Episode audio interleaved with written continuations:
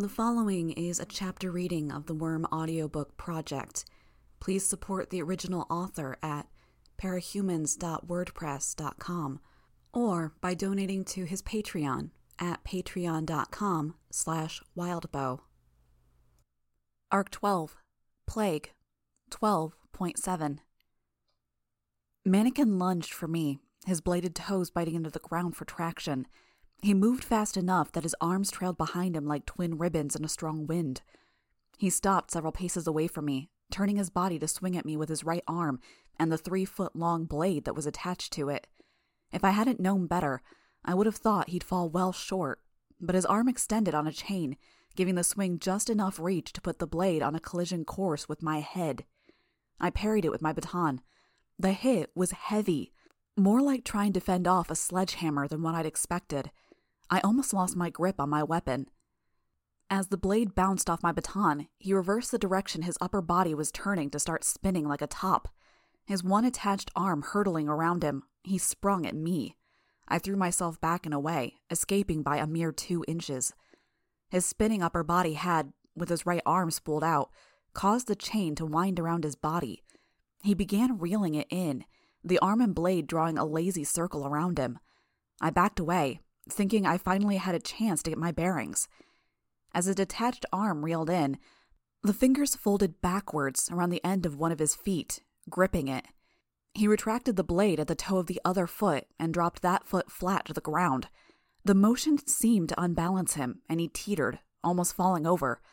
Then, in one motion, he righted himself and thrust out with his other leg and the three foot blade that was now attached to it. I didn't have time to get out of the way, to bring my baton up to defend myself, or even do more than belatedly realize that his near collapse had been a feint. He caught me in the stomach with the same surprising strength as before, then slashed up toward my collarbone with enough force to lift my feet up off the ground. I landed hard on my back, my armor absorbing the brunt of the impact. The sides of my armor panels bit into the ribs of my back where they curved toward my body. Keeping the lessons I'd learned from sparring with Grue in mind, I tried to scramble back and away while Mannequin righted himself and put the forearm and hand he had connected to his foot in the right place. Before I could get to my feet, he started striding toward me. I drew my bugs around me to conceal my movements as I rolled to one side, set my feet under me, and sprinted to his left. While still beneath the cover of my bugs, I was struck from behind and knocked face first to the ground. The surprise was as bad as the pain. Through the swarm, I sensed him approach until he stood with one foot on either side of me. I felt him wind his fingers into my hair and pull my head up and back. I struggled, trying to catch him in the knee with my baton, but he wrenched me to one side, and I felt a blade press against my throat. As he'd done with the gray haired doctor, he pulled the blade hard against my throat in one long, smooth motion, adjusting for the curvature of my neck. In one heartbeat, I formed and initiated a plan. I grunted and made a choking sound, which was all the more realistic because he'd just pulled a length of metal hard against my windpipe. I did want to grunt and I did choke. Then I went limp, and I had every bug in the area cease moving. Like snowflakes, the flies began drifting down from the air. He let go of my hair, and my mask clacked hard against the floor. I heard a girl scream, heard noises and shouts from everyone else. I swallowed, partially to check that my throat really hadn't been cut. My costume had saved me. I wished the gathered onlookers hadn't witnessed the scene. It would have been far better if the bugs had blocked their line of sight, as their noises of fear and alarm were going to get his attention. I just needed a second to think. Mannequin could press an assault indefinitely until he succeeded in cutting my throat or delivering that mortal wound. It was like sparring against Brian, but worse in every way. Mannequin was stronger, faster, he had more reach, he didn't get tired, he was good, and he was out to kill me. He was versatile in a way no ordinary human could be. He couldn't be caught in an arm lock, his limb would just come free or bend in some screwed up way. He could sense me somehow. How? It had been reckless of me to assume that he used his sight to get by, especially when he didn't have eye holes in his mask. The fact that he hadn't noticed I was faking meant he wasn't relying on sight. Or his sight was limited enough that he couldn't make out the lack of blood through the cloud of bugs around us. If he wasn't hearing my breathing, I doubted he had super hearing either. Did he use radar, like Cricket? It would be my first assumption, except my bugs hadn't heard anything of the sort. No, this line of thinking wasn't accomplishing anything. I heard him sharpening his blades against one another with the sound of steel on steel. I could sense the movement from the bugs that were drifting down onto him. A man in the crowd whimpered, and Mannequin turned towards him. The metal singing in the pauses between the scrapes on the blade. Mannequin was standing still, observing.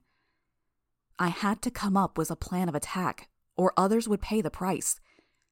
My deadline was the point I suspected that someone lost their nerve and tried to run. If I was going to attack, I needed to find a weak point. But he was smart. Before the disaster that had turned him into this, he had been on the brink of solving many of the world's crises overpopulation, renewable energy, effective recycling, world hunger.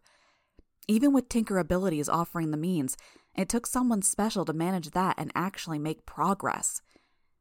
It was a given that he wouldn't have any blatant weaknesses. Any measure he didn't think of himself, he would have shored up by now, by virtue of being a long standing member of the Nine. He'd fought heroes and villains better than me, and he'd learned and improved in the process. In that respect, perhaps, he and I weren't so different. I developed much in the same way. The difference was that he had years more experience. That, and he was batshit insane. What would I do in his shoes, with his power? I wouldn't leave any vital openings uncovered, that was a given. My focus, Mannequin's focus, would be on designing ways to make himself a completely closed system. It wasn't just sensible, it was the whole point of his transformation.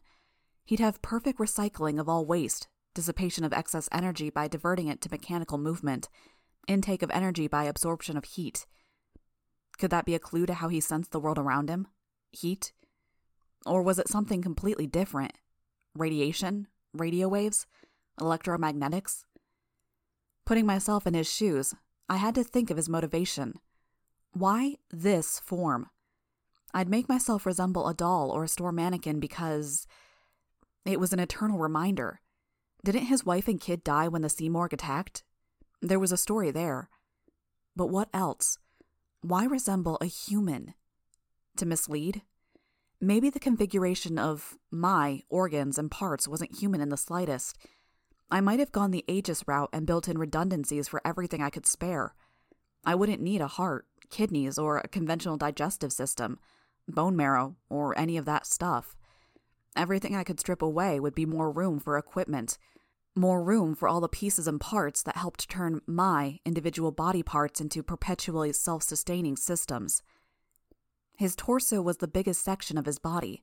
It wouldn't have his heart, lungs, or any of that, because he didn't have a circulatory system. More likely, it contained his brain, his sensory organs slash system, and whatever mechanisms he was using to remotely control his arms, legs, hands, and feet. Unless he didn't want to put all his items in one basket. It was easily possible for some of that stuff to be in his thighs and forearms. If I were him, I would have spent hours carefully balancing the ecosystems of each individual part of my body. Something that exacting and that fine tuned would be sensitive, fragile. They'd be resistant to impacts. I wouldn't go around getting into fights if they weren't.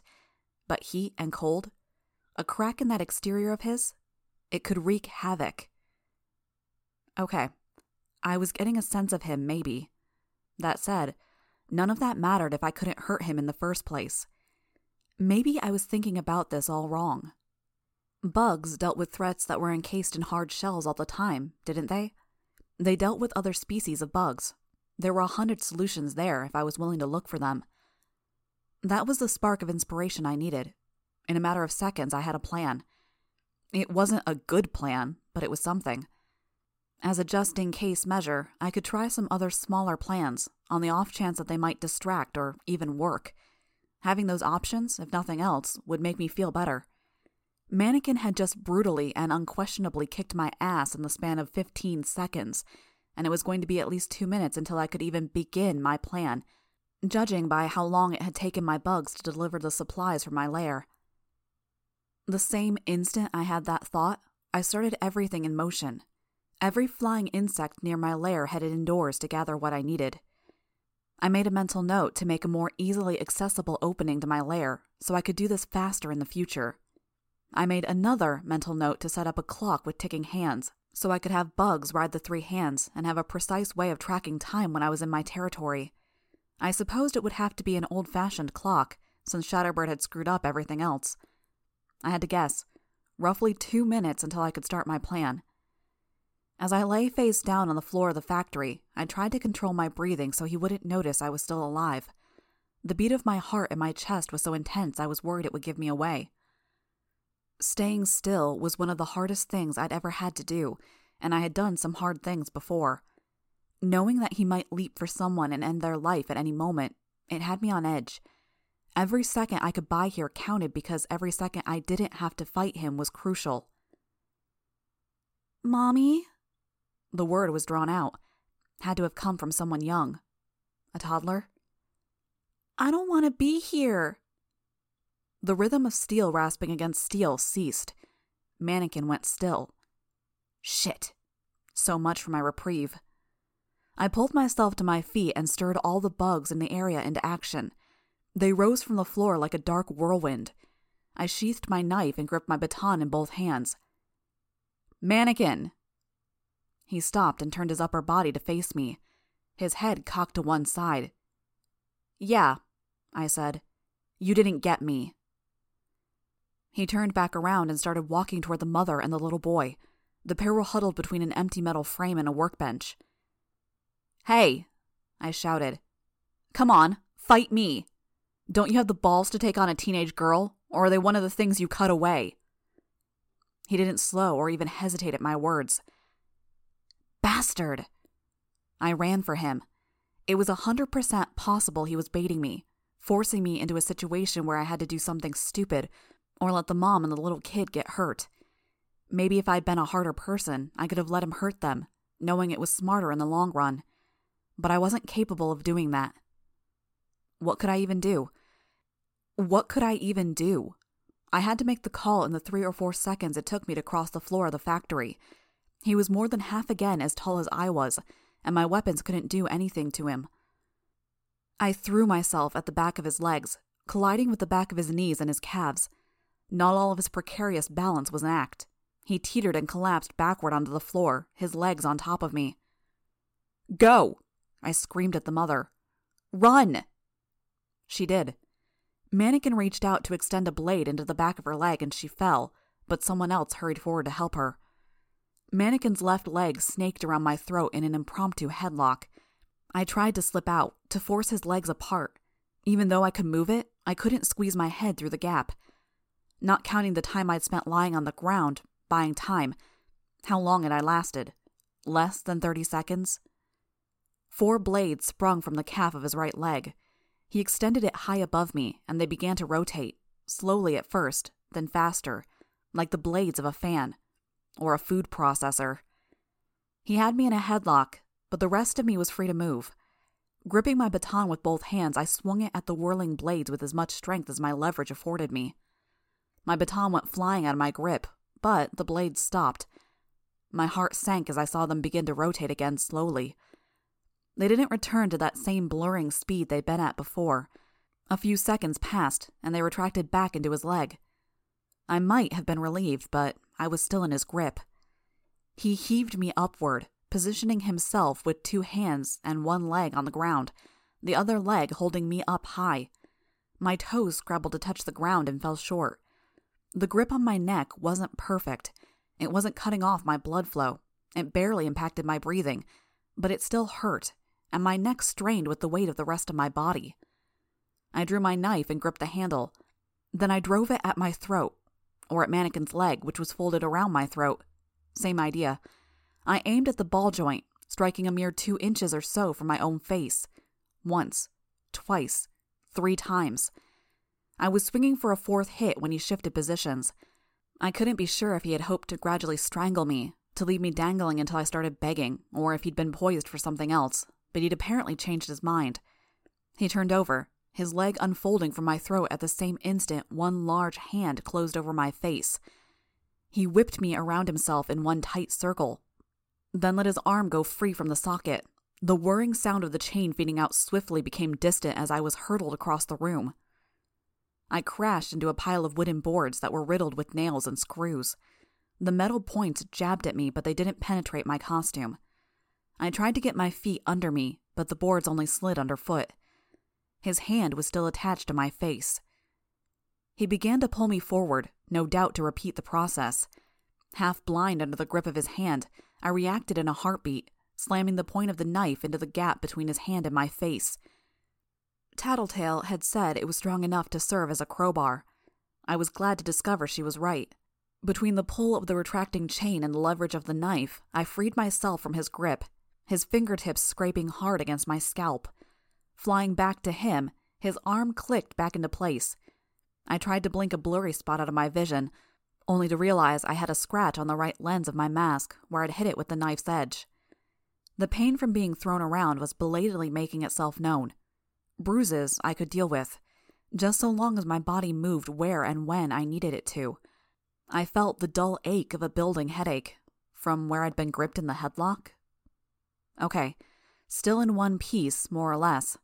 How much time had I bought? One minute? One and a half? Could I hold out for long enough? Could the bystanders?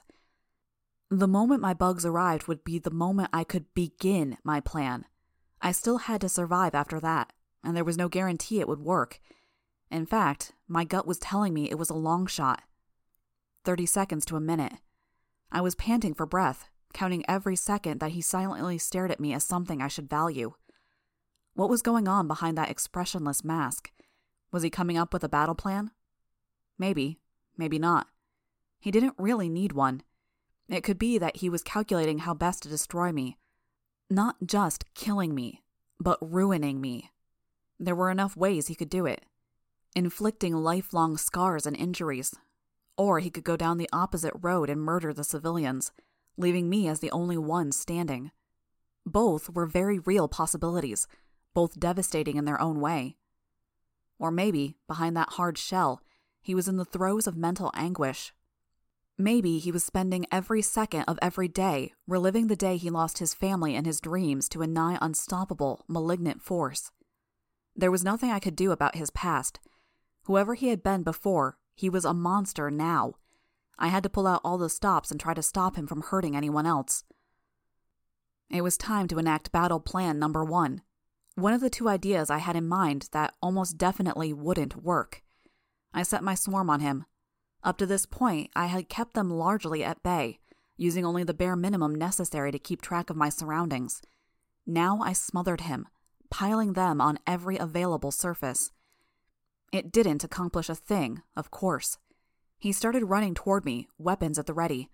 He wasn't impeded in his movements, nor were his senses, sight or otherwise, impaired.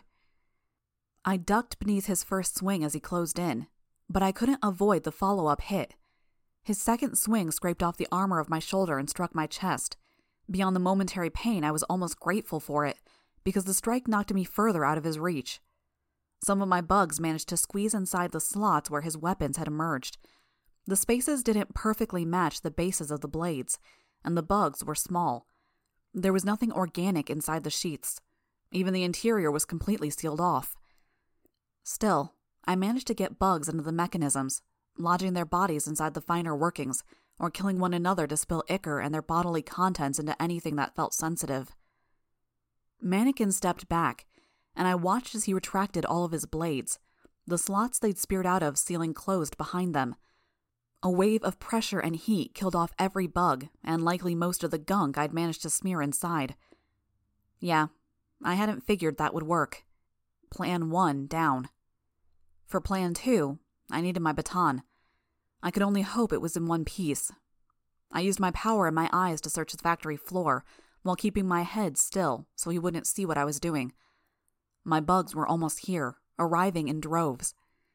I found my baton lying against the wall where I'd been pinned by Mannequin. I'd have to get by him to get it. Fetch, I ordered my bugs, as Mannequin lunged for me again. I didn't have a second thought to spare as far as telling them how, for now I needed to survive. This time, his attack was frenzied. If I didn't know better, I'd have thought he was irritated. I hopped back out of the reach of his first swing, then quickly backed up as he followed that up with a series of rapid rotations of his upper body, momentarily becoming a blender whir of whirling blades. I was so busy trying not to get hit by the blades that I missed it when he tilted. He balanced on one leg and kicked out wide with the other, letting the chain out so it could stretch the seven or eight feet to me. I was knocked back onto the wood pile a second time, landing on the edge and falling to the ground a second later. He stopped spinning and retracted his leg, apparently unfazed after the dizzying act of spinning like a top. I saw my bugs tugging the baton, but Mannequin spotted them at the same time. He stepped back and placed one foot on top of it. With a kick, he sent it sliding across the floor, away from me. Fuck. I'd have to take a slightly less efficient route. I grabbed a stout 2x4 as I stood. It was old, dusty, damaged by years of exposure, and the screws that clustered in one end were rusted. Better than nothing, as far as weapons went. His blades made that rasping sound as he sharpened them against one another, one edge of each blade, then the other. After doing it just long enough to lull me into a false sense of security, he lunged, blades spearing for my chest and throat. I struck out simultaneously with the piece of wood. It seemed to catch him off guard. I struck too soon to hit him, but he wasn't my target. I clubbed at the uppermost blade, driving it down toward the floor. I tried to avoid the edge and strike the flat of the blade, but my strike wasn't spot on. I didn't see if it had the desired effect because he collided with me, both blades striking the armor of my chest. Pain exploded in my collarbone and ribs, but I didn't experience any of the telltale pain of impalement. My armor had saved me. Finding the tips stuck in the denser material of my armor, he whipped both arms to one side, throwing me a solid 10 or 12 feet. I sprawled where I landed. I huffed out a breath, feeling pain in my chest with every movement. Then I smiled a little. My swarm had finally arrived. The bugs flowed into the room as a singular mass, and roughly half of them swept over Mannequin. He wobbled a little, then turned his attention to me, uncaring. Which was a good thing. It was better that he didn't pay much attention. Behind him, the bugs moved in an almost kaleidoscopic pattern, slowly expanding outward from a center point, their arrangement symmetric.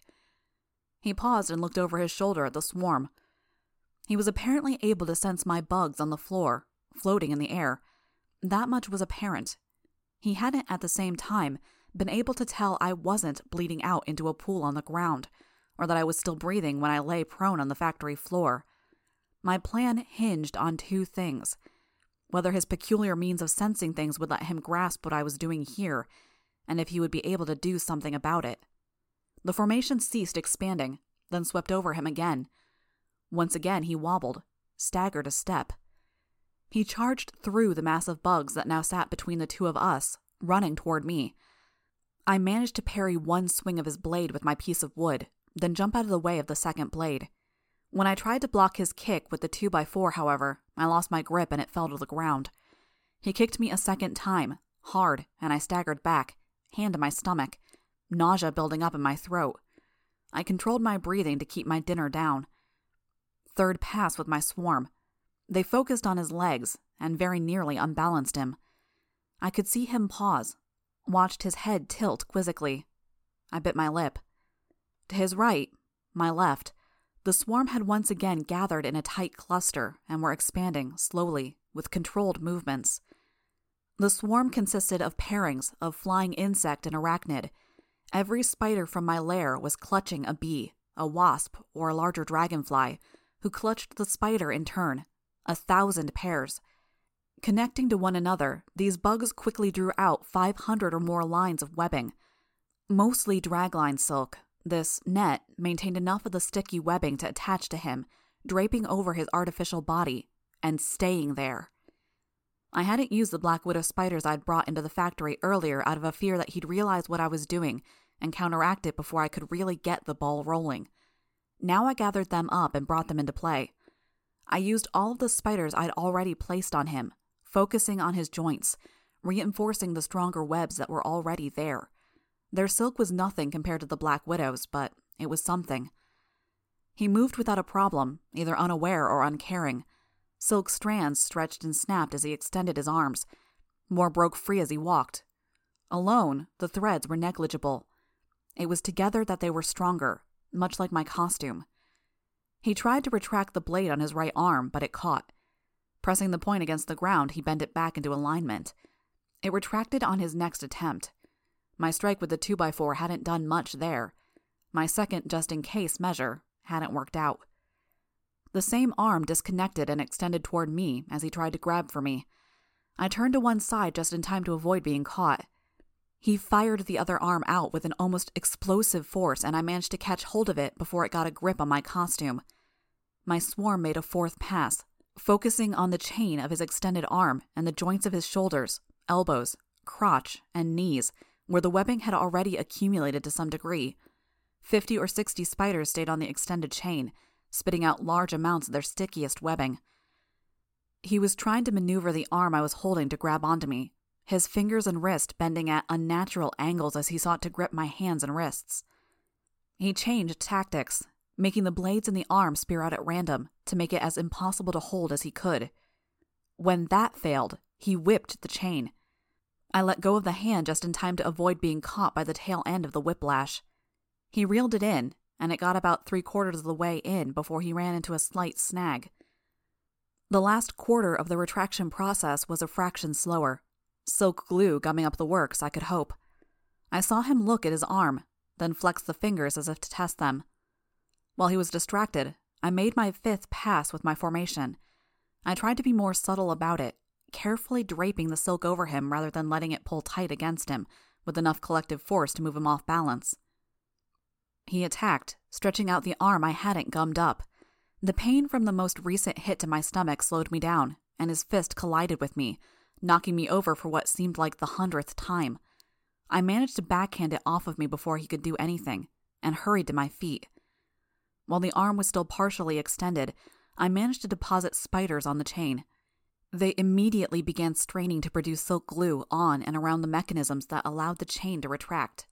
One spider wasn't much, but together it added up.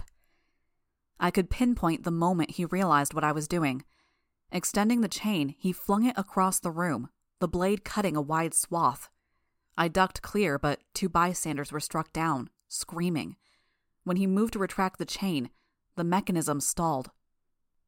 His body was like Armsmaster's power suit, but every piece of equipment he added necessitated that he cut away a pound of flesh. I was inclined to suspect that, crazy as he was, that reality made him more inclined to go for elegant, efficient design over more rugged craftsmanship. The propeller blades in his ankle, the chain retraction mechanism in his arms, they were built to be lightweight, to use minimal energy, and achieve maximum effect at the same time. He tilted his head, looking at the arm that was stubbornly refusing to retract back into place. I made my sixth sweep with my bugs. As the swarm passed, his head snapped up, looking at me. As much as he could without eyes, anyway. He knew what was happening. A better cape than I might have had a quip there, an insult. I hurt in too many places in my ribs, my stomach, my shoulders, neck, back, and legs. Some of the pain was fierce, like a red hot poker being driven with a constant, ceaseless pressure into the body parts in question. I couldn't spare the breath. The chain dropped from his elbow socket, and I watched as he paced over to his fallen arm, picked it up, tore the remaining chain out, and clicked it into place. Come on, I muttered under my breath. Blades speared out of the slots all over his body, some of which I hadn't even guessed were present. Then he began spinning furiously, every body part rotating the individual blades with enough force that webs were cut before they could be secured in place. Different tactic. This time, the swarm took its time passing over him. Thirty or forty spiders working at a time, their work relentless, ceaseless. Each spider cut the threads so they drifted down like strings in the wind. Falling gently instead of being stretched taut, they would drape over the spinning blades, attach to other trailing silk, and form a looser cloud. I'd anticipated this. The part where I was caught off guard was when he changed tactics, going after the civilians for a second time. Hey! I shouted after him. I'd hoped to be more subtle about my second phase of attack. Half of the swarm I'd brought from my lair was still waiting for the instruction. I deployed them while running after Mannequin, stopping at the woodpile to get another 2x4.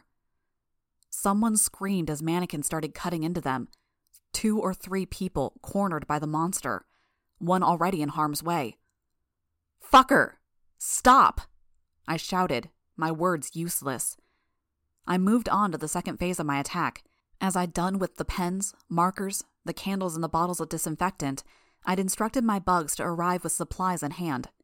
Some carried the scraps of silk cloth from my work on costumes, the masks I'd made as trial runs, the belts and straps. As with the silk that drifted in the air, they were caught by the blades rather than being cut. Mannequin soon had a dark blur whirling around his upper body. Other bugs packed the remainder of my costume design supplies. Tubes of paint were rigid enough to be cut by the blades, creating small, wet, colorful explosions. A large bottle of glue made its way to my hand, and I hurried to tear off the lid before a large group of bugs carted it off to him, holding it upside down over his head so streams of the stuff could spill onto his head and shoulders.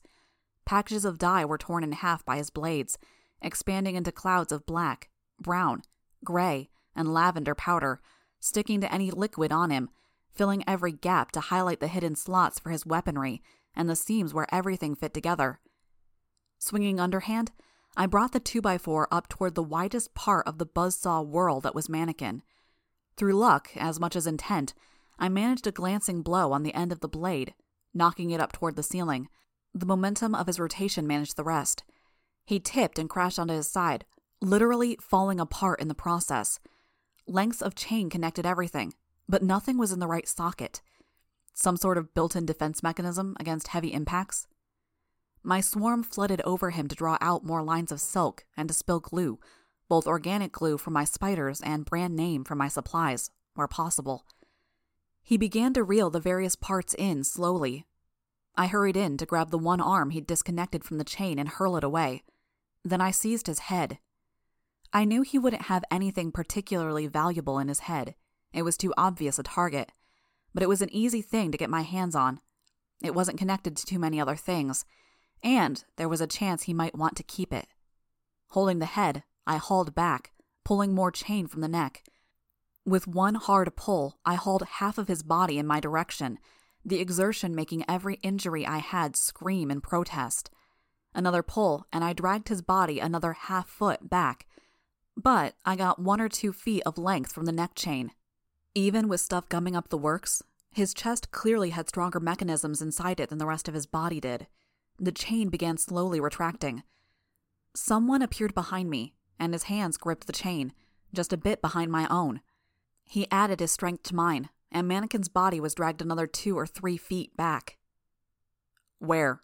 he asked. It was a burly bystander with a thick black beard, thick rimmed glasses, and a red and black striped t shirt. One of my people. I turned and let go to point. There was a metal frame that had once stood around some equipment. Now it stood empty, just a connection of metal bars. Stand back, he said, and I let go and backed off. Without me in the way, the bystander was able to haul Mannequin another four or five feet towards the frame. Another haul, and they were close enough to the frame. I hurried forward, gripping the head, and winding it through and beneath the bars, tying it in the crudest of knots and tangling it in the bars in the process. It dangled, the stump facing the ceiling. Fifteen feet of chain trailed between it and Mannequin's body. Mannequin had only just managed to reel in the chain and reconnect his remaining arm, and was using it to attach his legs securely in place. I had only seconds. Having my bugs in the area, I knew exactly where to find what I was looking for. I hurried over to the corner and hefted a cinder block. I wasn't halfway back to the head when I saw Mannequin stand. I abandoned my plan, dropped the block, and stepped away, circling him, putting distance between myself and his head. His attention seemed to be on me. Had I pissed him off? He wasn't spinning anymore, and I could see the damage the bugs had wrought. Dense webs and scraps of cloth had collected across his body, and only half of the blades had succeeded in retracting in the face of the silk, glue, and other gunk. Color streaked him, both liquid from the paints and powder from the dyes. I gathered my bugs into another formation. We were running low on silk, but I'd have to deal. He stepped forward, and his movements were more awkward than usual. Good. That might mean the ball joints weren't in pristine condition anymore. He moved again, disconnecting the chain to free himself from the metal frame I'd tied his neck chain to. He wasn't focusing on me. I felt out with my bugs and sought his target. His arm. It crawled weakly for him, using the fingertips to scrape forward. The moment I realized what he was after, I redirected a portion of my web spinning swarm to the hand. Then I limped over to my left and put myself between him and his target. My swarm passed over him, the seventh strafing run. He slashed at it as it passed in a surprising display of emotion. He reached into the hole where his neck and head were supposed to be and withdrew a small knife. I adjusted my posture. He was a tinker, and that knife could be anything. He pressed a switch, and it was soon surrounded by a gray blur. I recognized it as Armsmaster's tech. A weapon with that exact same visual effect had done horrendous damage to Leviathan. He stepped forward, and I stepped back. Behind me, the arm jumped. Mannequin was using the telescoping blade to help push it in the right direction. It was trying to take a circuitous route around me. My bugs made their eighth sweep past the headless mannequin. He lunged for me once again. This time, there was no blocking the hit, no letting my armor absorb it. His movements were ungainly, unbalanced by his lack of an arm, but he stood nine feet tall usually, and that meant he had a reach, no matter what type of weapon he was wielding. I backed off, rapidly stepping away, all too aware that my spiders weren't working fast enough to stop him before he landed a hit. I was swiftly running out of room to retreat. There was a sound, a heavy impact followed by the noise of ringing metal. Mannequin stopped and whirled on the spot, striding back the way he'd come. The sound came again. I chased, trying not to limp, knowing there was little I could do to stop the monster. I crossed half the factory floor before I saw what had earned Mannequin's attention. The man who'd helped me with Mannequin had the concrete block in his hand, and for the third time, he brought it down on Mannequin's head. The head came free of the chain and fell to the ground, rolling briefly. The man hefted the cinder block again, saw Mannequin approaching, and changed his mind. He dropped the block onto the head and then ran. Mannequin didn't give chase to his attacker. Instead, he stooped down to pick up the head, then stood straight. I stopped where I was. For long moments, Mannequin held the head at arm's length. Then it fell to the ground. Seconds stretched on as his arm flopped its way toward him. My spiders swarmed it, surrounding it in silk. Only the blade was really allowing it to move now, the fingers struggling around the silk to move into a position for the next sudden thrust of the blade. Mannequin turned his attention to his arm, and I set my swarm on it. A thousand threads of silk, each held by as many flying insects as I could grip it with, all carrying the arm aloft. I brought it up to the ceiling and began fixing it in place, building a cocoon around it. My enemy turned his attention to me, his shoulders facing me square on. As he no longer had a head, I found his body language doubly hard to read. Had I irritated him doing that? He stepped forward, as if to lunge, and the silk that wreathed him hampered his full range of movement. His leg didn't move as far as he intended, and his missing arm displaced his sense of balance. He collapsed. Want to keep going? I asked his fallen form, my heart in my throat. I stood ready to jump and react at a moment's notice. Slowly, he pulled himself to his feet again. Twice, he used the knife to slash at the silk. On the second attempt, I hit him with the formation of bugs for an eighth sweep of the silk net, hoping to throw him off balance enough that he'd stab himself. No such luck.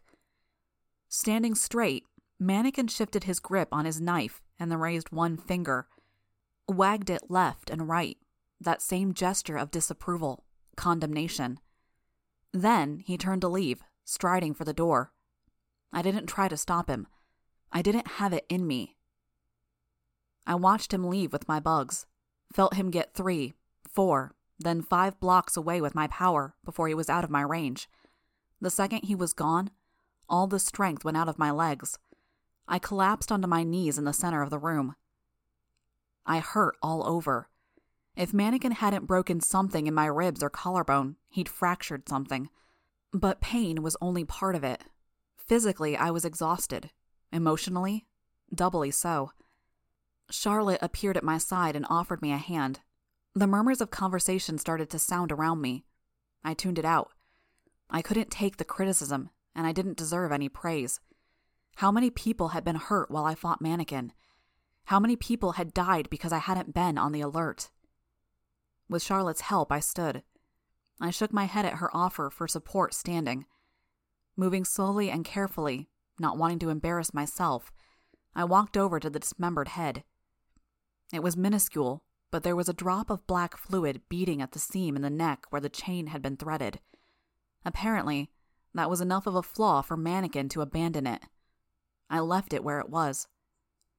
Then, I hobbled over to the body of the gray haired doctor.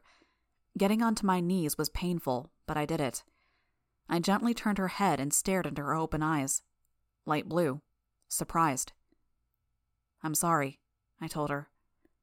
I couldn't think of anything more to add or say.